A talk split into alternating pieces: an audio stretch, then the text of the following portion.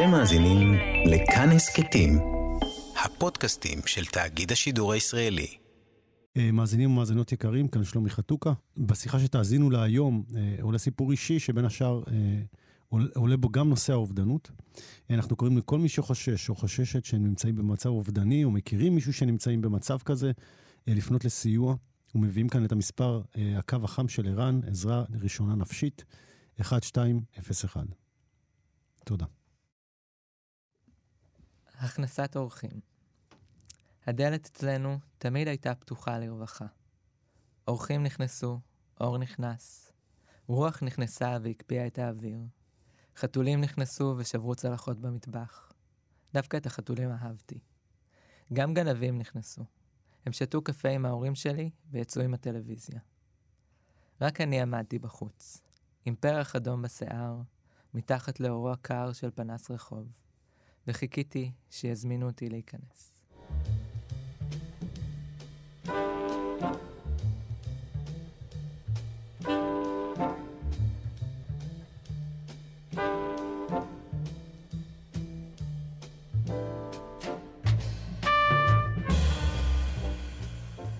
שלום, אה, ברוכים וברוכות הבאות לתוכנית ברית מילה בתאגיד השידור, כאן תרבות, בכאן תרבות אה, בתאגיד השידור, 104.9, 105.3, למי שרוצה לדעת את התדרים. אני שלומי חתוקה, מראיין היום את איל פארן על ספר ביקוריה, דיוקן של נערה עם זקן.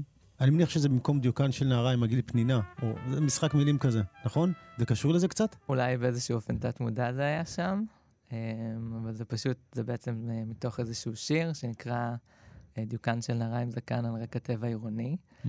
אה, אני מאוד אוהבת שמות שיכולים לעמוד בפני עצמם, שמכילים בתוך עצמם איזושהי... איזשהו עומק. ש, ש, אה, שזה שורה שלמה צריך להיות. לרוב. כן. למרות גם מילה אחת יכולה לתפוס את זה, אבל... יכול להיות, אבל כן, זה אחד מה, מהשירים האלה שלי אה, יצא לכתוב, שאני אוהבת כבר את השם. ובעיקר איזשהו רצון להנכיח איזשהו משהו אה, קווירי, טרנסי, פמיניסטי, אפשר לקחת את זה לכל מיני כיוונים, את הנערה עם זקן. אה, ומבחינתי הם כולם נמצאים בתוך, גם בתוך השיר וגם בתוך הספר. חשבתי לשאול איך להציג אותך, נראה לי שהשאלה הזאת אולי קצת מיותרת, אבל אני אשמח לשאול אותך מה, תהיה הדרך הנכונה, בגלל שבאמת הקטע של הזהות כאן הוא משמעותי אולי בשביל להבין את, ה, את הקונפליקט בשירים. אה, האמת שזה... או, את מה שאת רוצה גם להנכיח פה בשם של הספר. אה, בכלל לא נראית לי שאלה מיותרת, והאמת שהגישה שלי אולי קצת תהיה אפילו שונה מהגישה הרווחת בקהילות שלנו. כי אני, אני מצד אחד מכבדת זהויות, ומצד שני אני גם אה, דואגת לא, לא לקחת אותם יותר מדי אה, ברצינות. אני חושבת שבסופו של דבר זהות זה איזה משהו חברתי שאנחנו מלבישים על עצמנו. מתחת לזה יש בן אדם שהוא תמיד מורכב יותר, וזהויות תמיד אה, מגדירות משהו ועוזרות לנו לתקשר, אבל הן גם משאירות דברים בחוץ. אז אה, אני יכולה להזדהות לפעמים בצורות שונות, ולפעמים אולי אפילו בצורות סותרות. אז לצורך העניין אני אגיד שאני טרנסית, אבל אני גם, יש לי אלמנטים שהם אה, מה שקוראים היום א-בינאריים, בתקופתי יותר קראו לזה ג'נדר קוויר. אני בעיקר לסבית, אבל גם זה משהו שהוא מורכב יותר, ויש מגדרים נוספים שאני אמשך אליהם, וזה גם דברים שאני חושבת שהם, שהם יכולים להשתנות בעיניי יותר בגלל המהות של, של זהויות ושל בני אדם, ו, וספציפית אצלי יהיה לזה ביטוי מסוים של עד כמה זה משתנה לאורך החיים. או מתי. אה, אני מקווה שאני מצליחה להיות... לא, מבחינתי השאלה היא לגמרי פרקטית, זאת אומרת, רק אה, בשביל... אז זה לשון פנייה, את. התכוונתי פרקטית גם מבחינת לקרוא את הספר. זאת אומרת, אם... אם, אם, אם החוויית חיים הזאת היא הבסיס שממנו הספר נכתב, ואפשר גם לקרוא למשל את השער הראשון כולו עוסק הרבה בבית, גם השיר הראשון שהקראת, אני חושב שצריך לדעת את הפרט הביוגרפי הזה כדי אולי, לא, לא חובה, ברור שהשירים יכולים לדבר בסוף, וזה היה מבחינתי המחשבה והעניין חשוב, כל אחד יכול להבין את הקושי של הבית והמטאפורות פה יכולות לשמש טווח רחב, אבל במקרה של רוצים להבין, קודם כל את המשוררת, את הנקודת מוצא או משהו כזה. כן, אה, בהחלט אני חושבת שזה, שזה משמעותי לקריאה של אה, חלק גדול מהשירים. אבל דווקא זה יכול להיות אולי מעניין לפעמים לראות איך השירים נראים אם אנחנו שמים את זה בצד, ניסיתי לא? לעשות את זה תוך כדי קריאה, ב- בוודאי. אני חושב שהרבה פעמים גם בתור מישהו שכתב, אה, והופתע לגלות שיש שירים שהם, אני כתבתי נגיד, לפעמים חלק מהם בנקודת מבט מזרחית, בסוף אה, הם תפסו בכלל אה, נפח רחב יותר, ואני שמח על זה, כי זה אומר בעצם שגם נקודת מוצא מאוד מאוד אישית בסוף, אה, כשהיא כתובה באופן מסוים. אז דיוקן של נערה עם זקן, כן, כבר, כבר בהתחלה בעצם להנכיח את הסתירה הזאת. האמת שזה כמו קוואן, הרבה פעמים חשבתי, כן, הכותרת הזאת. זה, כמו קוואן. אמ, זה כמעט בעצם. אה, או, או שהרבה פעמים חלק מהקוואנים שהייתי קורא, או שהייתי קצת... אה, זה הרבה פעמים לנסות לתפוס איזושהי סתירה, והסתירה הזאת, כמו שאמרת, סותרות, אבל הן קיימות במציאות. זאת אומרת, בסוף, כשבן אדם מתמודד איתם, קורה לו משהו בתודעה שלו עצמו, בעצם. כי, כי זה מתיישר הרבה פעמים על תפיסות שלנו. כן. כי אם לא היה לנו תפיסות מסוימות, זה לא היה פועל לנו בצורה, בצורה כזו או אחרת. אם אני, אם אני קולטת אותך, אז כן, אז יש איזה שהן תפיסות שהן קיימות בחברה של מה יכול להיות ולא יכול להיות.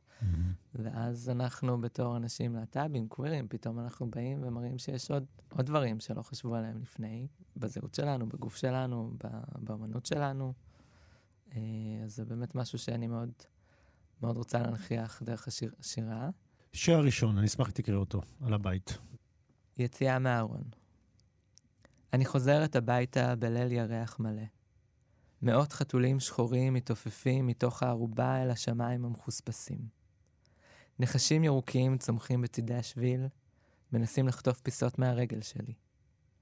הרעפים נמסים על השמלה הכחולה שלי, מחתימים אותה באדום. אני פותחת את הדלת. אמא שלי רותחת בסיר המרק. כל כך חמה שאי אפשר להוריד אותה מהאש. השלד של אבא שלי מאפיר על הכורסה. האח הגדול מתנפח לממדים עצומים בחדר שלו, מנער את הטיח מקירות הבית. האח השני מצטמק במגירה מאובקת במחסן. אני הולכת בתוך הטירוף הנורמלי הזה, יחפה, בצעדים כלילים של נסיכה. אור הירח עוטף אותי ונמשך אחריי כמו גלימה. אני תולה את הזהות החדשה שלי, ממוסגרת בסלון, מעל האח. נכנסת ויוצאת, כמו הרוח בעצמה. הנחשים בגינה מיובשים לצד הדרך. חתול או שניים עוד עולים מהערובה. מאחוריי אני שומעת קול התמוטטות ומריחה את האבק, כשבאופק השמש שולחת לעברי קרני בוקר ראשונות. שיר ראשון, ישר בית. נזכרתי בכמה דברים, קודם כל גם בספר אה, האחרון של שיר הסתיו, גם ראיינתי אותה לספר, גם השיר הראשון על הבית. אתה יודע, זה כל הזמן מזכיר לי את אודיסאוס שחוזר הביתה. Mm. במקרה שלה כולם היו. ישנים, והייתה תחושה כאילו מפה יתחילו הפרעות דווקא. כי הכל היה רגיל, בשקט בשקט, זאת אומרת, היה ברור שהמהלך אה, הדרמטי יהיה בדיוק, בדיוק ההפך. אה, אצלך גם, יש איזה הגעה לבית, זה גם קצת, מן הסתם, כנראה הארכיטיפ הזה מאוד מאוד חזק בתפיסה שלי. חזרה הביתה מאיזשהו מסע, וגם אודיסאי לחלוטין, בטוח גם מסע באיזשהו מקום. והתיאור של הבית הוא, הוא הרבה, הרבה יותר, בוא, בואי נאמר, לא ברור, כאילו משאיר גם לנו ניסיון לפרש מה קורה שם. כאילו, אנחנו לא שונים בעצם מבני הבית. אז גם השאלה, כן, על זה, וגם בכלל שזה שיר ראשון, שקוראים לו לצאת מהארון, אמרתי לעצמי, רגע, רגע, איך זה להוציא את זה פתאום בספר? זה לא רק המציאות, זה גם שיר, זה פתאום, זה השיר הראשון בספר הראשון.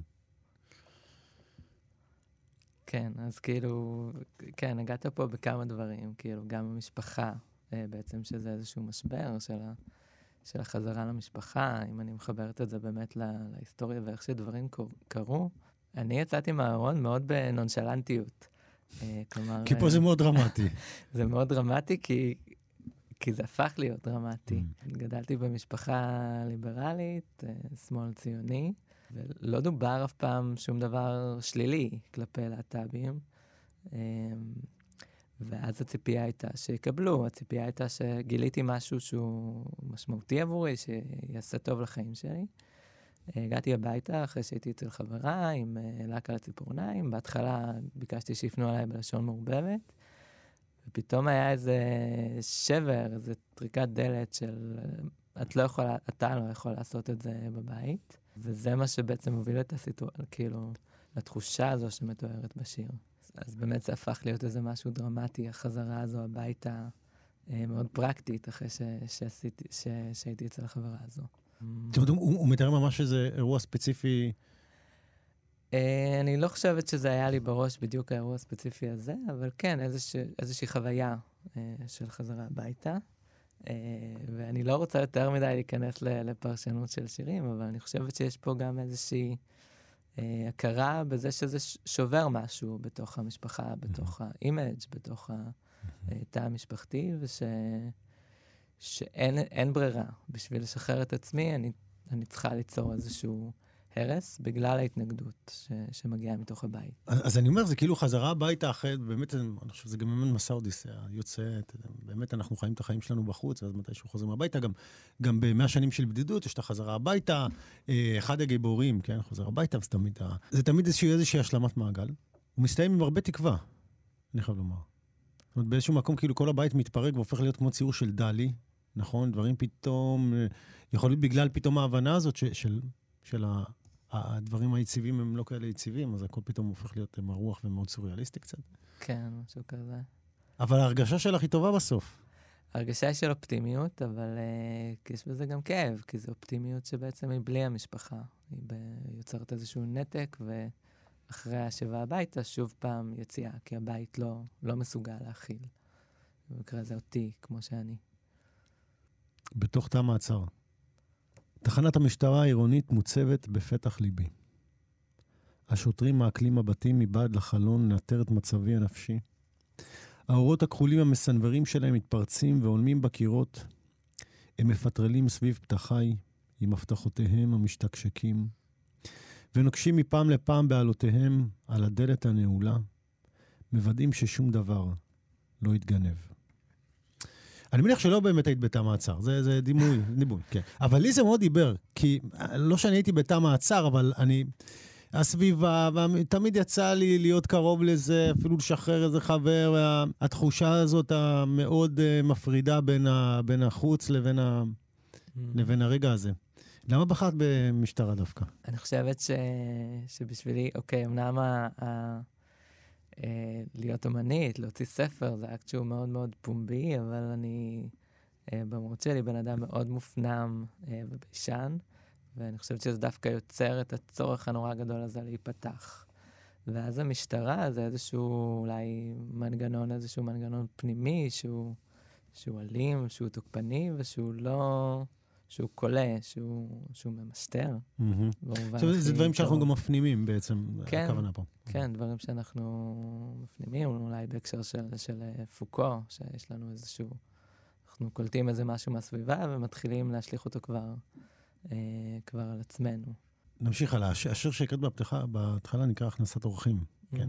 וגם בו אמרתי, יש שם איזה... חזרה, כלומר, הבית, הבית משמש באמת איזה מקום ראשון, קודם כל אמרתי, השם של השער, שער הראשון, חזרה לבית ילדותי. את מדברת באמת על חזרה, כאילו את חוזרת ב, ב, בדמות אחרת או בתחושה אחרת. זאת אומרת שאת צריכה לפענח מחדש את, ה, את העבר. Uh, כן, אני חושבת ש, שגם לפענח, כן, לבוא עם פרספקטיבה אחרת אחרי, ש, אחרי שיצאתי אה, כלומר, השיר הזה, חזרה לבית ילדותי, שעל שמו נקרא השער, אה, נכתב בתקופה שעוד הייתי מגיע, מגיע באופן קבוע. אה, איך היחסים היום עם הבית? אני רואה... הם מורכבים. אוקיי. עד היום. עד אוקיי. היום אין קבלה. כן. עד היום יש אולי איזשהו רצון, אולי יש השלמה עם זה שכנראה שלא יקבלו לעולם, אבל איזשהו גם פתיחות לאפשרות שאולי פתאום משהו ישתנה. אני יכול, אני יכול אולי להגזים ולשאול, יכול להיות שהם... כל המשפחות המאושרות דומות זו לזו, כל משפחה אומללה. זאת אומרת, שאת יכולה לראות בזה גם מקרה פרטי של בעיות משפחתיות רחבות יותר. אני יודע שזה יכול, בעצם מעשה קצת אולי נחשב ליותר קיצוני במחאות, כן? אבל אמ, חשבת על זה פעם? זה גם עניינים של בית ומשפחה שתמיד תמיד תמיד יהיו בעייתיים? האם את יכולה גם לחשוב על זה כאיזושהי מערכת סבוכה משפחתית, שלא, ש, שהיא קשורה מן הסתם גם לזה שאת טרנסית, אבל לא רק? בהחלט לא רק, בהחלט okay. אוקיי. יש גם עניינים אחרים. אני חושבת שמה הדבר הטרגי אולי מבחינתי ב, בתהליך המגדרי, שזה משהו שהוא כל כך מול הפנים, והוא כל כך נוכח, שלא היה אפשרות להתעלם ממנו, ולא היה אפשרות לעבור להתעסק בבעיות אחרות, שאולי היו גם מתקדמות ונפתרות, כי זה, זה תמיד היה שם, וזה תמיד לקח את כל הפוקוס. אבל קודם רציתי לשאול, מתי התחלת לכתוב שירה? מתי התחלת לכתוב שירה? יש לי דברים מעניינים להגיד על זה. כי, כי, זאת ש, כי, זאת ש, כי הספר נפתח בסיפור הזה, כן? כן. ו, והספר בכלל עוסק בזה. אבל אני שאלתי את עצמי, רגע, השירה, איפה היא הייתה?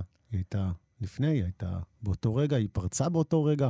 יש הרבה דברים, הרבה פעמים אירועים אישיים, בחיים יצא לי לראות הרבה משוררים משוררות, שאירועים מסוימים טלטלו אותם כל כך שפתאום התפרצה מהם השירה. הכתיבה בהחלט הייתה קשורה ליציאה מהארון. דווקא בתור ילדה אני מאוד התרחקתי גם מ... ילדה או ילד, התרחקתי גם מכתיבה וגם מנשיות. מאוד ניסיתי דווקא להיות בן. זה, זה, זה נאמר ביחד, כתיבה ונשיות? זה נתפס... אה, תפסתי את זה, כן, כמשהו נשי, וזה אולי חלק מהסיבה. כי כל הזמן מתלוננים שרק הסופרים, שכל הזמן חושבים סופרים ומשוררים, אבל בסדר, נחמד. אה, נראה לי אולי זה קצת כמו, לא, לא יודעת מה, שפים, שכזה מי שמגיע כן. לטופ אז הוא גברים, אבל... אוקיי. אבל. כשזה בבית, במטבח, או לעצמך, mm, זה כזה... מעניין, אוקיי. לפחות אז זה נתפס לי כמשהו נשי, ו... ולא אהבתי את זה, אולי גם מהמקום של, של זה להחצין דברים ולחלוק דברים, וזה היה לי קשה מדי. וסביב גיל 18, כיתה י"ב, רציתי לכתוב ספרות, אה, פנטזיה, גם, גם איזשהו תיעול של, אה, של איזשהו בדידות וכאב נורא עמוק, והכתיבה שלי הייתה רוויה ב, בהתייחסות ל, ל, לאובדנות, למשל. וקיבלתי ספר ממורה שלי לספרות, שאמר לי, אמרו לי פשוט לכתוב. פשוט התחלתי לכתוב, ויצאו גם שירים. זה לא משהו שתכננתי ולא קראתי שירה לפני זה. אה, אז בעצם התחלתי לקרוא שירה רק דרך זה שהתחלתי לכתוב. אה, ובמקביל, כשהתחלתי לכתוב, פתאום ניסיתי לכתוב על עצמי בלשון נקבה. נחשפתי קצת לכל מיני סדנאות. זה, זה התחיל פחות או יותר, אמרת, השיר הראשון נגיד, מתי התחלת לכתוב אותו? באיזה גיל? ל-17 או 18. אוקיי, אוקיי. וזה היה חלק כאילו מניסיון לפתור את העניינים שהתחבטת בהם? אה, לא באופן מודע לפחות. אה, בעיקר זה היה איזשהו צורך להוציא המון המון המון דברים החוצה, כי הייתי מאוד מאוד מופנמת. זה פתאום דרך שמצאתי, אה, והייתי כותבת המון המון המון מחברות. מאותו רגע? מח... כן. מאותו רגע, אוקיי. מחברת בחודש של כתיבה חופשית. חלק מזה היה שירה, וחלק זה פשוט להוציא כל מה שיש בתוך ה... בתוך הנפש, אה, עד שנהיו מספיק שירים mm, בשביל mm, ספר. Mm. שאשא, בת כמה את? אני בת 33. לא מעט שנים עד שיוצא הספר הראשון. אה, כן, וגם זה, כאילו... למה זה לקח זמן?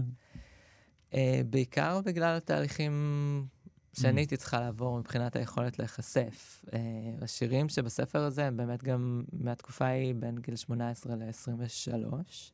זה ממש בא אצלי לתקופות, תקופה שהפסקתי לכתוב, וכבר היו לי שירים מאוחרים יותר שיכלו להיכנס לס... אבל הייתי צריכה קצת את ההפרדה הזו של התקופות. זה כמו להוציא שיר שרק כשמרגישים שהשיר הוא מוכן.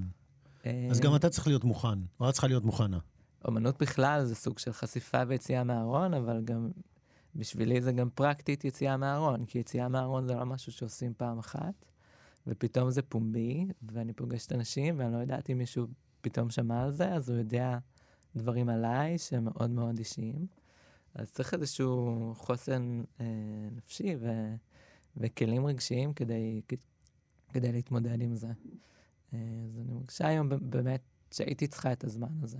האמת ששאלתי, כי לא מזמן ראיינתי את ספיר פז, שהוציא גם ספר ביקורים אה, מקסים, ש, ש, שסובב גם סביב מות אימה, אירוע שטלטל אותה, ויצא ספר, יש אפילו אה, רגשות אשמה על האירוע שמוביל לשירה והשירה עצמה, ו... אחרי הרעיון איתה נזכרתי שבעצם הספר הראשון שקראתי, ספר השירה הראשון שקראתי, פתאום נזכרתי, היה ספר של אה, מי שהייתה חברה ראשונה, שאבא שלה נפטר, והיא לא, היא, פשוט היא הוציאה ספר שירה. זה יצא משפחה, לא, זה סימן, באמת לפני איזה, יותר מ-28 שנה, אני חושב. וזה היה, באיזשהו מקום, אה, האופן שבו היא יכלה לבטא את זה, וזה פשוט התפרץ כשירה, היא כתבה ספר, נתנה אותו לחברים במשפחה, ערוך יחסית, כן? כרוך כמובן. אני חושב שבאותו זמן פתאום הבנתי, זו פעם ראשונה שראיתי ספר שירה, וקראתי ספר שירה, הייתי קורא המון, הייתי קורא המון פרוזה. אבל פעם ראשונה שהבנתי ששירה היא, שספר שירה הוא בעצם אולי הוא סוף של אירוע שלם של אירוע, של אירוע שירה. האומנות היא לא מדיום, באיזשהו מקום היא, היא, היא קצה של מאורע בחיים לפעמים. היא קצה של מורה בחיים, ו... וזהו, היציאה מהארון, כמו שאמרתי, אז בשיר הראשון זה נראה כמו המנון. כאילו, אם אתם תהיו הבית ואתם תפגשו אותי, אותך בעצם, אז זה ההמנון. כאילו, מה שזה לא יהיה, איך שזה לא יימרח, בסוף את בקרני השמש. אה, אולי נקרא עוד אחד על המשפחה. כן. על, אה, על אימא. יאללה. אה, זה ללא שם. הייתי במהלכו של הטיפוס אל ביתך, אמא. כשהאבן שניסיתי לאחוז בה נשברה, ואני נפלתי לתהום. זה היה הלב שלך. ניסיתי לאחוז בלב שלך. אני אקריא את השיר על עץ אבא. שתלתי את אבא שלי באדמה ליד עץ הרימון. תקעתי אותו עמוק באדמה והשקיתי אותו המון. העץ יגדל ויתאפס וישלח ענפים לשמיים, ויצמיח אבא קטן כל יום או יומיים. כשהאבות יגדלו ויבשילו, וכבר לא יהיו תינוקות, אני אבחר את האבא שיהיה הכי מיוחד, הכי חזק, הכי חכם, והכי חשוב שיהיה יפהפה כזה אבא שמושלם בכל. אני אתלוש אותו מהענף, אגרור אותו לחדר שלי, ואתלה אותו ליד התמונה של החתול הכחול. צריך להגיד, החתול הכחול, בקטנה. הרבה חתולים יש בספר. חתולים, הרבה חתולים היו בבית. הרבה חתולים היו- בבית? כן, בית עם הדלת הייתה חתולים? פתוחה, היו נכנסים ויוצאים. אני חושב שלחתולים גם יהיה, זו חיה כל כך פה ושם. בורכס דיבר על זה הרבה, החתול הוא חצי פה, חצי איתנו, חצי כבר במקום אחר. אה, קודם כל, אני רוצה להגיד, הספר אה, מקסים. יש בו כמה שורות נהדרות. אני זוכר שקודם הזכרת בדידות, ויש לך פה איזה שיר מאוד מאוד יפה על בדידות, שיר קצר ו... רק לבוא להגיד, באמת, ההורים נמצאים שם, המשפחה נמצאת שם, ואני בדרך כלל, חושב שזה משמעותי לכולם, כל המשוררים אה, והמשוררות. ואני חושב שבמקרה שלך את בעצם מדגישה את זה ביתר שאת. עד כמה הבית הוא חשוב. אה, אני חושבת, כן, במקרה הזה זה גם משהו שהוא אישי שלי, אבל זה גם משהו שאנחנו יודעים בכלל בהקשר של אה, טרנסג'נדרים, שזה משמעותי. המשמעות של עורף משפחתית מפחיתה באחוזים מאוד גדולים את האחוזים של אובדנות ושל אה, של פגיעה עצמי, ו- ו- ואת היכולת שלנו להתקדם בחיים ולתפקד בחברה. אני חושבת שבמקרה של טרנסג'נדרים זה הרבה יותר מגורמים אחרים. אה, זה באמת משהו ש... אני שמחה אם אני יכולה להראות ולהדגיש אה, דרך, דרך השירים. כן, אני אומר זה תמיד, האמת שהרבה פעמים קורא שירה מבין כמה זה חשוב, אני חושב שיש פה, אני לא אגיד איזושהי אזהרה, זאת אומרת, שמשוררת טרנס, טרנס, טרנסית בעצם מדגישה את זה, זה רק אומר אפילו לנו באיזשהו מקום כמה זה חשוב כן. וכמה זה קריטי. אפרופו דיבורים עם עצמך באמת, זה משהו שנותנת לזה ביטוי, או שמבחינתך עדיף כבר ברגע שהבנת והתגבשת עם עצמך, לא לתת לזה מקום? זה חלק מה... למה אתה מתכוון דיבור עם עצמי? להבין שאלות של זהות? אה, אז אני שוב חושבת שזהות זה משהו שהוא, שהוא משתנה לאורך הזמן, אנחנו מבטאים את עצמנו בכל מיני צורות, ואז אנחנו נותנים לזה שם. זה גם, מש... זה גם מסקנה שהגעת אליה, אני מניח. כן, אוקיי. כן, לאורך הזמן. כאילו, מאוד חשוב לי לחשוב על ה... להגדיר את עצמי לפי מה שאני, ולא להתנהג לפי איך שהגדרתי את עצמי. אז אני חושבת שבמובן הזה זה תמיד איזשהו שיח, אבל אני כן חושבת שאני אני אישית כן בשלמות מלאה עם התהליכים שעברתי, וזה לא... לא, אין בעיה, פשוט רציתי לדעת כן. אם יש איזה, את יודעת, מחשבות או שירים שעוסקים גם בזה, והם הם חלק מהעניין. אמ, אמ, לא משהו שאני זוכרת אה, להצביע עליו. את קראת שיר מהשער השני? אני מקווה שזה בסדר ששאלתי, אם זה משהו שלא במקום, אני גם. לומד. את קפצת לי שיר מתוך השער השני, על קצה לשונך, סלאש ליבי הסרוג, אמ, שזה נחמד לתת שני שמות, כאילו, עם הסלאש הזה באמצע. מהמם. אמ, שירי אהבה, כאב ואהבה. והם נמצאים באמצע הספר. אפשר להגיד באיזשהו מקום, באופן מטאפורי, שהם לב הספר. אמ, ש- שהשער הראשון מדבר על המשפחה, השער השני מדבר, האחרון מדבר יותר על העולם, מהמם. ובאמצע השער השארת את האינטימיות. כאילו, כאילו בסוף אה, הדבר אה, שצריך לשמור עליו בסוף זה הלב, הוא חייב להיות באמצע, לא משנה מה, לא משנה מה בכלל, מה, מה התפאורה מסביב. לא דיברנו קצת על איפה הספר יצא ומי העורך או העורכת. העורך הוא יואב איתמר, וזה יצא בכתב. כן. אמ, אז הנה עכשיו אמרנו. רוצה להגיד משהו על התהליך? כן, שמחה על הליווי שלהם. אה, בסופו של דבר... כמה זמן זה לקח? כל העבודה על הספר? אז זה לקח הרבה זמן, כי אה, וואלה. אני משכתי את זה, שוב, מהמקום של אה, עד שאני הייתי מוכנה מהרגע שהגשתי להם את, ה, את הכתב, את הכתב היד, אה, וגם ממקום שהוא קצת משברי בחיים שלי, שלא אפשר לי אה, להתעסק עם זה. אני תכננתי לעבור לחו"ל, ולפני זה הייתה איזושהי טרגדיה במשפחה שלקחה את תשומת לב שלי, ואז אחרי המעבר לחו"ל כבר לא, לא הצלחתי להתעסק עם זה, ובעצם רק כשחזרתי לארץ, הייתי שלוש שנים אה, בגרמניה, בברלין, ורק כשחזרתי לארץ הצלחתי אה, לעשות את הצעדים ולהשלים את זה. בעצם השער הזה הוא השער הכי אינטימי, אבל גם באיזשהו מקום הכי פשוט. את לא מתייחסת בעצם לשום דבר שהוא יוצא דופן ב, בסיפור חיים, כי לב נשבר או מתאחה זה, זה, הכי, זה הכי פשוט ומוכר ו... נקרא בשקט. אני אקרא את השיר ברשותך. לרסן את הבדידות שלי, שמתפרצת כמו חיה רעה. לאחוז את הרצועה במלוא העוז, קיפאון עוצמתי של הגרון, רק שלא תתנפל על מישהי ותקרא אותה לגזרי אהבה. אני, יש לי שירים שאני לא מצליחה לתת להם את הכבוד הראוי להם. מה למשל? מה עם חלום שבור? שיר שמאוד מאוד מאוד אהבתי. למשל, כן? אני חושבת אז שכאילו. יש איזה שירים ש, שנקלט לי על, נתקע לי על זה איזה משהו של אה, איך אנשים אחרים יתפסו אותם והם יאהבו אותם, מהמם. ואז אני, אני מתביישת בהם, ואז אני לא חולקת אותם, ואז גם אין אפשרות כן. לשנות את ה... אין מה התפיסה. לעשות, הספר יצא, זהו, זה אבוד. אוקיי. זה אבוד. זהו. אז אה, שאני אקריא? כן, חלום שבור. אם אפשר. חלום שבור. את זוכרת את הפעם שבה שברתי את החלומות שלנו מרוב כעס? חתיכות קטנות צבעוניות התפזרו על רצפת החדר. כשהטירוף עוד אחז בי, ניסיתי לרסק אותן ברגליי, למרות שהן חתכו את עורי. אחר כך ישבנו מחובקות, מזילות דמעות אחת על השנייה, וניסינו לשחזר משהו מתוך ההרס. כל כך הרבה איבדנו באותו יום, דם אבד, כוח התנדף. את מה שלא יכולנו לתקן, אספנו בשקית ניילון, שחורה ואטומה, הישר לפח הזבל.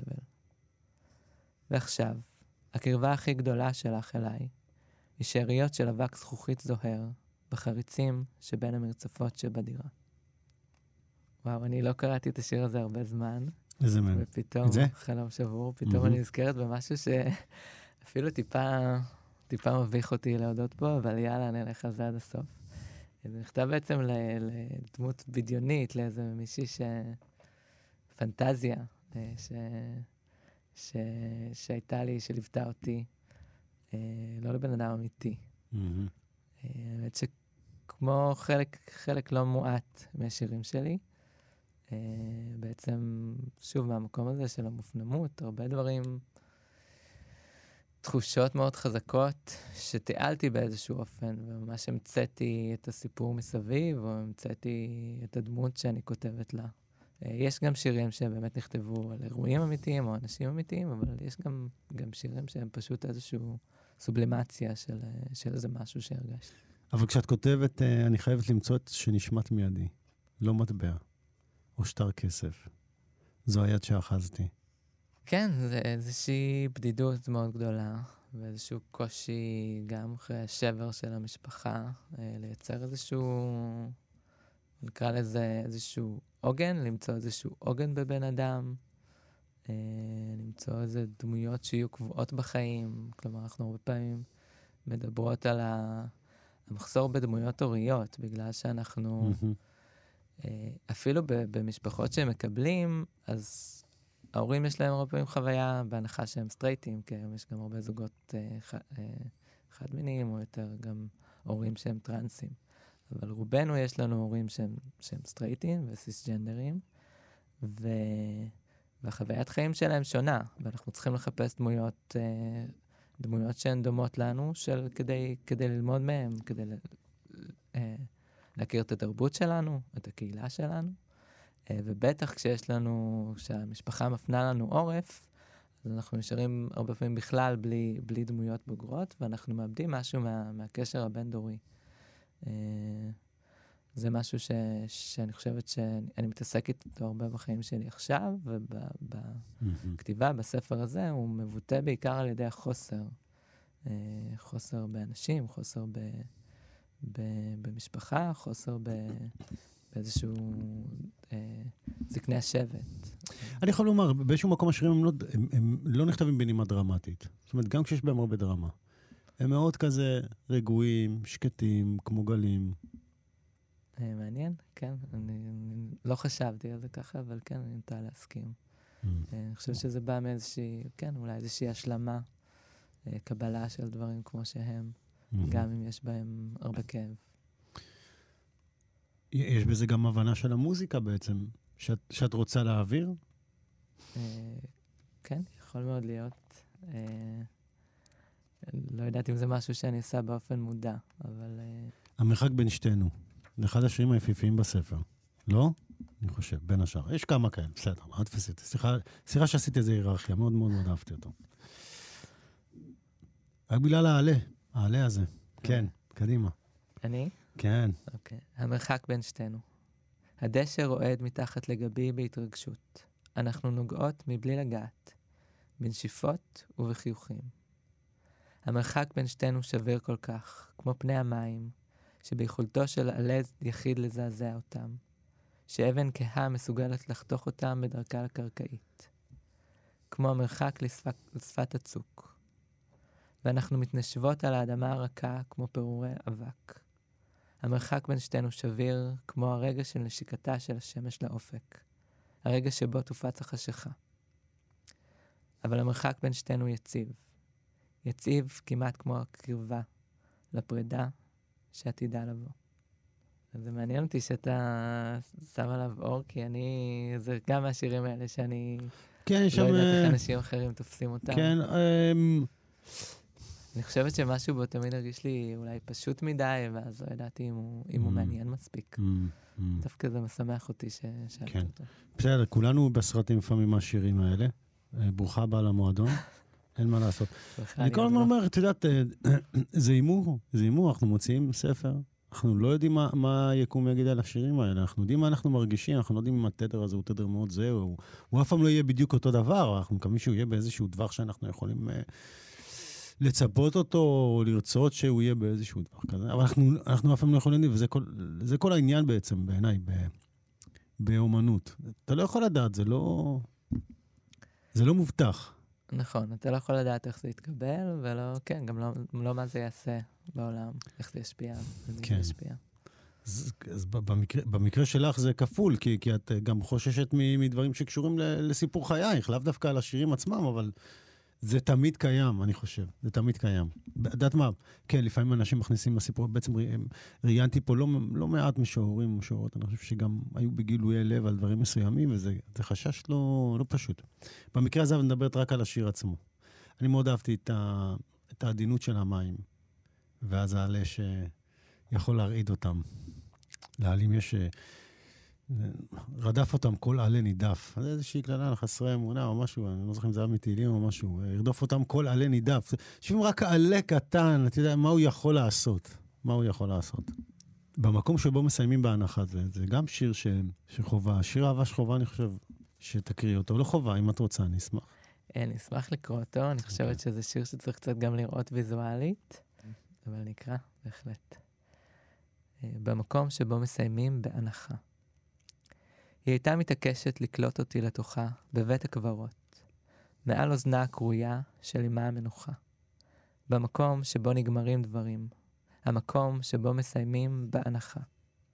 לקחת אותי איתה, אל תוך האדמה, מבעד למוות, להחדיר את העונג והעצב. על גבי המצבה נחרט, נחנקה ההנחה, ואימה, הקבורה בעולמה שלה, לא אמרה מילה. אני אקריא את השיר שמסיים את השער הזה, מתוך ליבי הסרוג. כשעזבת, משכת את חייך מתוך ליבי הסרוג. לא עד כדי סופו, והוא נתפס בך ונכרך. נשענתי לאחור בכניעה, צופה בחוט מסתרר, משתחרר מתוכי, ועוקב אחרייך. נשענתי לאחור בכניעה, צופה בחוט, משתחרר מתוכי ועוקב אחרייך. יכולתי לספור את צעדייך המתרחקים ממני, עם כל עין שנפרמה בצביתה. יכולתי לנסות למשוך בחזרה, ויכולתי אם רציתי לנתק את החוט בנגיעה קלה. אבל העדפתי לפרוס ידיים ולהמשיך להיפרם. וכשבאת בחזרה לקחת את חפצייך ולצעוק עליי את נשמתך, או רק ללכלך את הפקעת בדמעה, תפסת לך מקום בכיס הקטן של ליבי, שנותר סרוג. איזה אגדה זה הזכיר לי? זה הזכיר לי, זה אגדת ילדים, משהו סרוג. בטוח שזה אגדת ילדים, אם מישהו סורג משהו וה... אולי הוצלי גוטלי עם התביעה. יכול להיות, יכול להיות, כן, זה גם אפרופו אודיסאוס וזה, זה גם, אה, יש, יש משהו ב, בפעולת התביעה הזאת, היא מאוד uh, מטאפורית וספרותית. כן, כן. Um... את סורגת? יש לי בת של חברים שסורגת עכשיו שמיכה, שמיכה רצינית ביותר, אז אני... Uh, הייתה לי תקופה, הייתה לי בת זוג לשעבר, שסרג... היא מתעסקת המון. אז משם מגיע הרעיון אולי? אה, לא, אני חושבת שאולי זה לפעמים דברים בספרות או בכתיבה שלנו שמקדימים את זמנם. כתבתי את השיר הזה לפני שהכרתי אותה, ואז זה התחבר לנו. אה, גם יש לי את זה, את השיר הזה, היא סרגה לי אותו בגודל ממש גדול, איזה משהו כמו 40 סנטימטר על... אה, אה, על מטר. את מה היא סרגה? איקסים. את השיר. את השיר הזה? סרגה את השיר ברקמת איקסים, כן. אה, יפה. הזה. זה בבית תלוי כזה על... זה עכשיו הציג בתערוכה ויחזור עליי בקרוב. יפה. אז כאילו זה משהו שכתבתי לפני והוא התחבר, וגם אני למדתי ממנה קצת לסרוג קרושה, אבל לא, לא המשכתי עם זה. שער שלישי למי שאינה עוברת, זה חתיכת שער, בוא, בוא, נאמר, בוא נאמר כך. את מתחילה להתמודד בעצם עם העולם, או אני חושב באיזשהו מקום זה גם, כבר התמודדת ואת מספרת.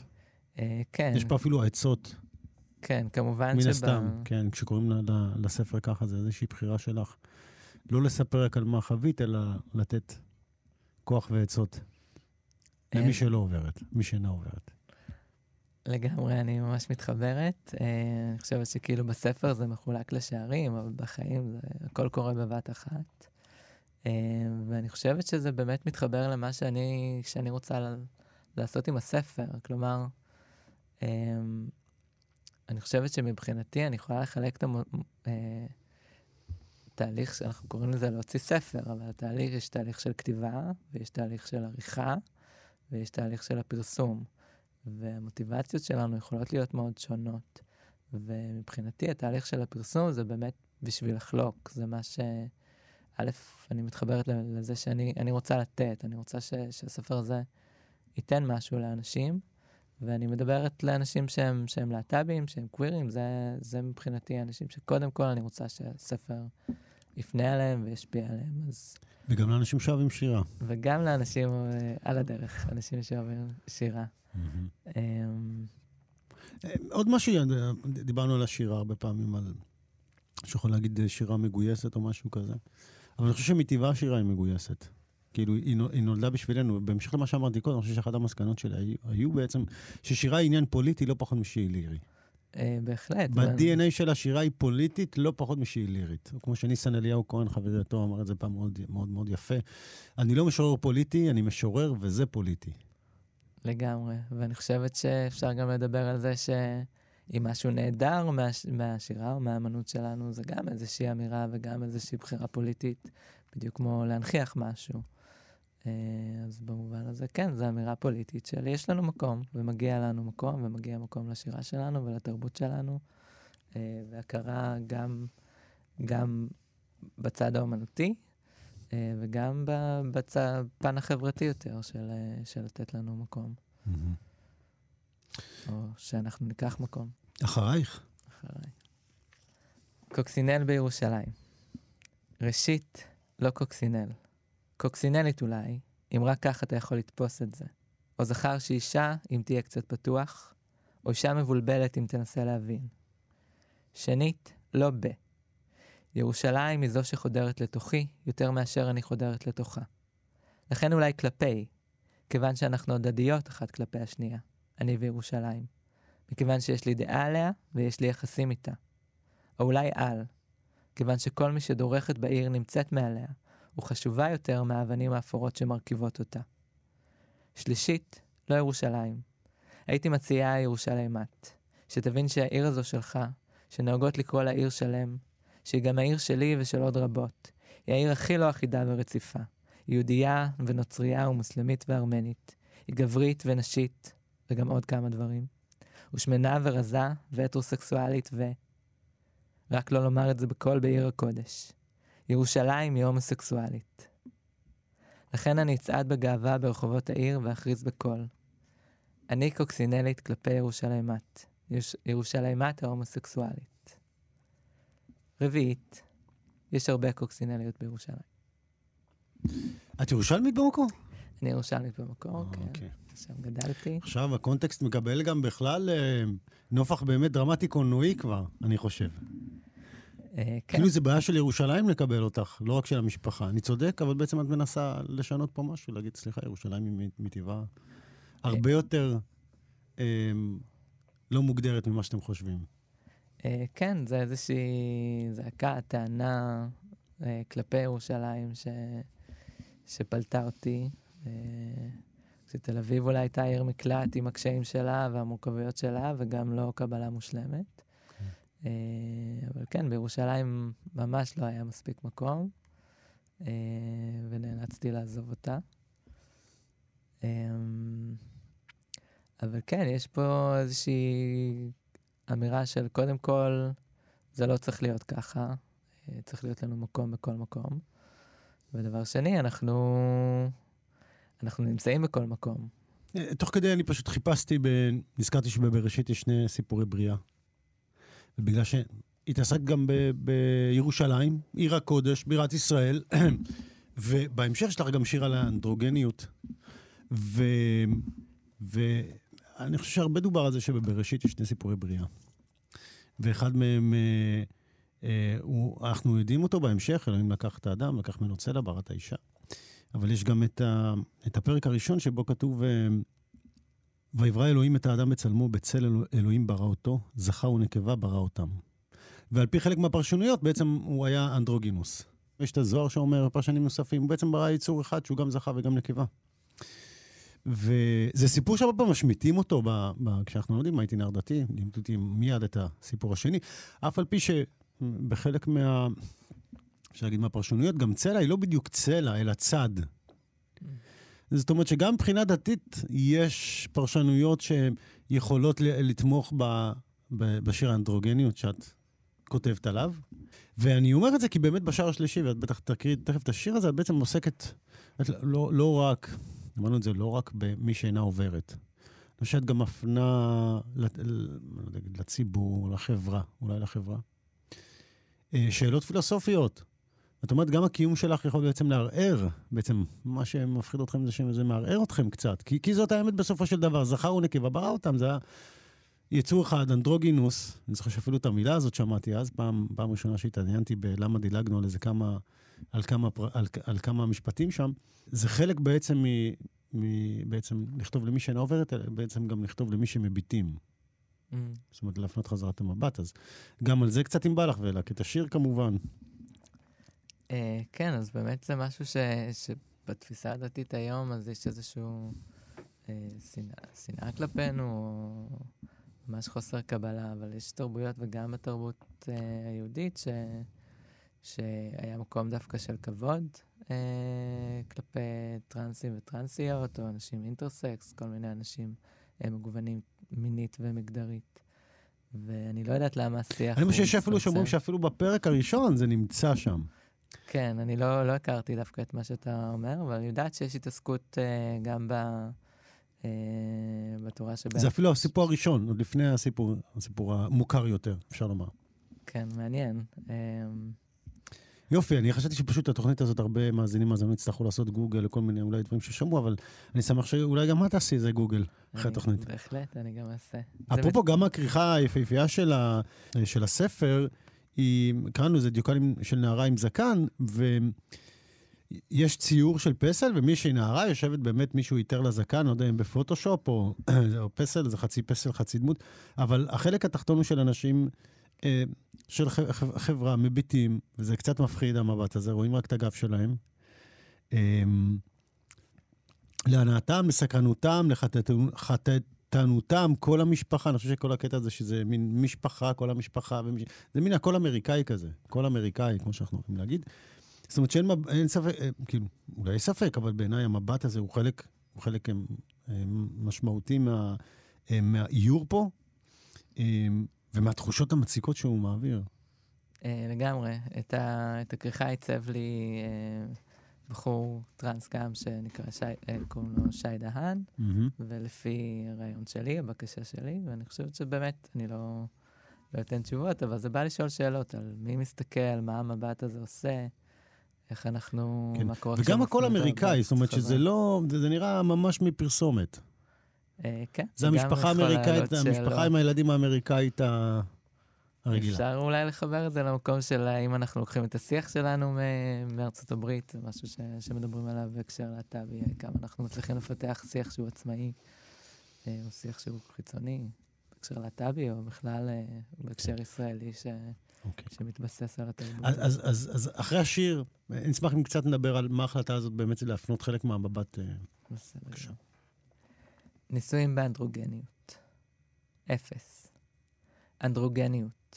מחט מהופכת ועדינה שפורמת את תוואי הדרך שלה. אחד.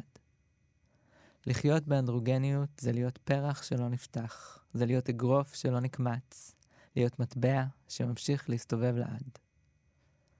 2. שירותים ציבוריים. הגוף לומד להימתח. עם רגל אחת בצד של הגברים ורגל אחת אצל הנשים. 3. אם אני לא מפוצצת למישהו את הראש תכף ומיד, אני אתכדרר מתחת לשולחן ואתחיל לבכות. 4. כשאתה אנדרוגנית, אתה שריר עדין של רגש. בתור אנדרוגנית, אברי המין שלי מתמלאים במחשבות. אפס. אנדרוגניות היא הגאות והשפל התמידיים של הגוף. 4. כשאת אנדרוגני, את ריכוז של עצבי חישה שיכולים לנתק הר מבסיסו. בתור אנדרוגני, אורגזמות נהיות נוגה עדין של חשק. 3. אם אני לא מתכדרר מתחת לשולחן ומתחיל לבכות בשנייה הזו, אני לא אתאפק ואפוצץ למישהו את הראש. 2.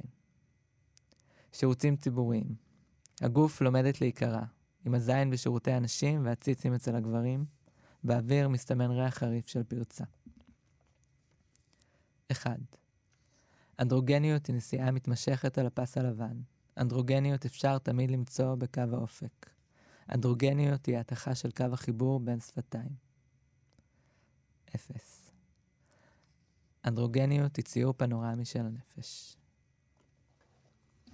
אז בעצם את מפנה בבת חזרה. בעצם בהיפוך מסוים של מה שרואים בכריכה, אני חושב. Uh, כן, אני חושבת שזה, שזה איזשהו כלי שיש לנו בתור uh, אנשים קווירים לבוא ולחקור בחזרה. מה זה אומר uh, להיות הטרוסקסואל, מה זה להיות סיסג'נדר, ולשאול על זה שאלות ולאתגר את זה. Uh, ואני חושבת שבאיזשהו מקום, השיח המגדרי שאנחנו מביאים הוא רלוונטי לכולם באיזשהו מקום. אה, והוא יכול להיות רלוונטי לכולם ולשחרר את כולם, כי, כי מגדר הוא, הוא כלוב והוא כלב והוא, והוא משפיע על כולם. אז, אה, אז גם לסיסג'נרים, אנשים שיבחרו להזדהות באותו אופן, אז לראות איך אה, האופן שבו גבריות מוגדרת בחברה ומה מצופה מאיתנו. ואיזשהו רצון לפתוח את השאלות האלה מחדש, גם בשביל אותם האנשים וגם בשביל שהם שהם יתקרבו אלינו, יוכלו להפוך להיות חלק מהשיח, לקבל אותנו יותר אה, דרך ההסתכלות הזו. אה, וגם יש פה איזשהו אקט של, של לקיחת בעלות וכוח על, אה, על לא רק אתם יכולים לבוא ולהגדיר אותנו ולהגיד לנו מה, מה אנחנו, גם אנחנו יכולים לעשות את זה. fair enough, זו פעולה טובה. אני גם עשיתי את זה כמה פעמים בחיים בהקשרים אחרים, אבל לגמרי. אפרופו, כמעט בכל נושא, אני חושב שברגע שיש מבט ואתה הופך אותו, אתה מגלה דברים מאוד מאוד מאוד מעניינים, לפעמים מטרידים, אבל אה, אה, אף אחד לא אמור להסתכל. כי ברגע שאתה מסתכל בעצם אצל איזה ערוץ שהוא, שהוא דו-כיווני, הוא לא חייב להיות חד-כיווני. אה, אני בדרך כלל מקבל ספרים וקורא בהם, ולפעמים העורך, ולפעמים המנהל של התוכנית, ואז אנחנו מחליפים, ומישהו נותן את זה. במקרה שלך פשוט ראיתי את, ראיתי את הטור של אלי הירש, עם השיר על האמבולנס, ואני מאוד אהבתי אותו, ואני אשמח אם תקראי אותו. סוף הדרך על הכביש המהיר. נסעתי בתאוצה גבוהה בכיוונים מנוגדים, בין גוף לנפש, עד שהם התפצלו. בתאונה, כל מי שאני מכירה התפזרו כמו שברי זכוכית. חלקם ננעצו, ב...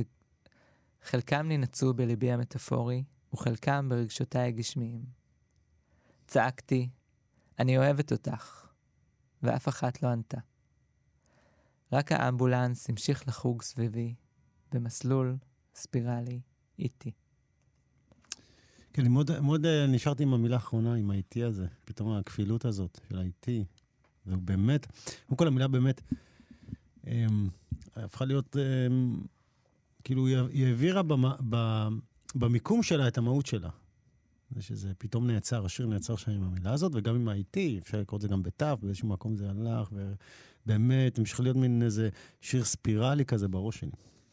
אז uh, רציתי גם לתת קרדיט לאלי, כי הרבה פעמים אני, מגיע, מגיעים אלינו ספרים, לפעמים קורה שאני קורא אצל אחרים ונגנב ו, ומשיג את הספר. Uh, אני מקווה ששאלנו טעם של עוד, כי זה באמת ה, ה, המטרה של התוכנית, אני חושב. Uh, ואולי אנחנו נקריא איזה שניים לסיום. משהו שאת רוצה להגיד, איליל? Uh, אה, אני חושבת ש, שדיברנו כבר על המון. Mm-hmm. נשמח אבל כן להקריא עוד, עוד שירים. אז אני אבחר אחד ואת אחד? בסדר. אוקיי. אני אקרא את בקניון.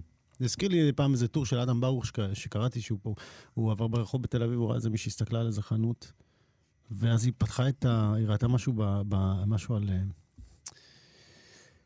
היא ראתה משהו בחזית של... בחלון ראווה, ואז היא הוציאה מהר איזה מגזין, והיא והוא, והוא ראה שהיא רואה שזה אותו זמן, אל תקני, אל תקני. טוב, בקניון, נודדת כמו רוח רפאים, אל מול הזוהר של חלונות ראווה הריקניים. אגב, זה שיר שהוא קצת, אה, יש בו מטאפורה בפנים, לדעתי. הם נוצרו כדי שנענה את נפשותינו. זאת אומרת, חלונות ראווה, כאילו הסטרייטיות המאוד מאוד, כאילו, ככה צריך, ככה צריך, כן? אני חושב, זו הקריאה שלי. נודדת כמו רוח רפאים אל מול הזוהר של חלונות הראווה היריקניים. הם נוצרו כדי שנענה את נפשותנו, שנתלה משקולת ועוד משקולת על חדרי הלב, עד שאלה יקראו וכסף יזרום החוצה מתוך הפצעים. תודה עוד פעם, אה, תודה ליליל פארן שבאת לתוכנית בברית מילה, אנחנו ראיינו אותך על דיוקן של נערה עם זקן. ספר הביקורים שלך, שיצא בכתב, תודה לך, היה ממש נעים להיות פה. אני שמח לשמוע, תודה רבה רבה, גם לך שבאת להתראיין. אה, ותודה לנדב אלפרין, העורך האברך, ושיר לסיום. פניקס. אני אשיל את הגוף שלי בצד הדרך ואמשיך ללכת. אני אשכיב את הגוף שלי במקום שבו נהיה ואנטוש אותו, גוסס, בבריכה חמימה של דמעות. אני אהיה צלקת פועמת בחלל הפתוח, חותכת את האוויר בין עץ לבניין, לזוגות עיניים נרתעות. ושלל כאבים ימשכו בי לעברם ויקראו לי לבוא, וקריאתם תקסום לי כמו נגינת חללים, ואני אצעק. והרוח תחריש ותטה את אוזניה אליי, והאש תעצור את פעימתה ותמשש אותי בידיה העברות, ואני אצעק. וההד שלי ירעיד את חלונותיהם האטומים של גורדי השחקים, והשמיים עצמם יתפקעו מכאב, ואני אצעק. והגוף שלי יקום ויהיה שוב שלי. נוצק מאפר הדמעות בצורתו החדשה. הוא יקלוט אותי לתוכו, ויגונן עליי, ויאהב אותי. ואז נשוב ונצעד יחדיו. אתם מאזינים לכאן הסכתים, הפודקאסטים של תאגיד השידור הישראלי.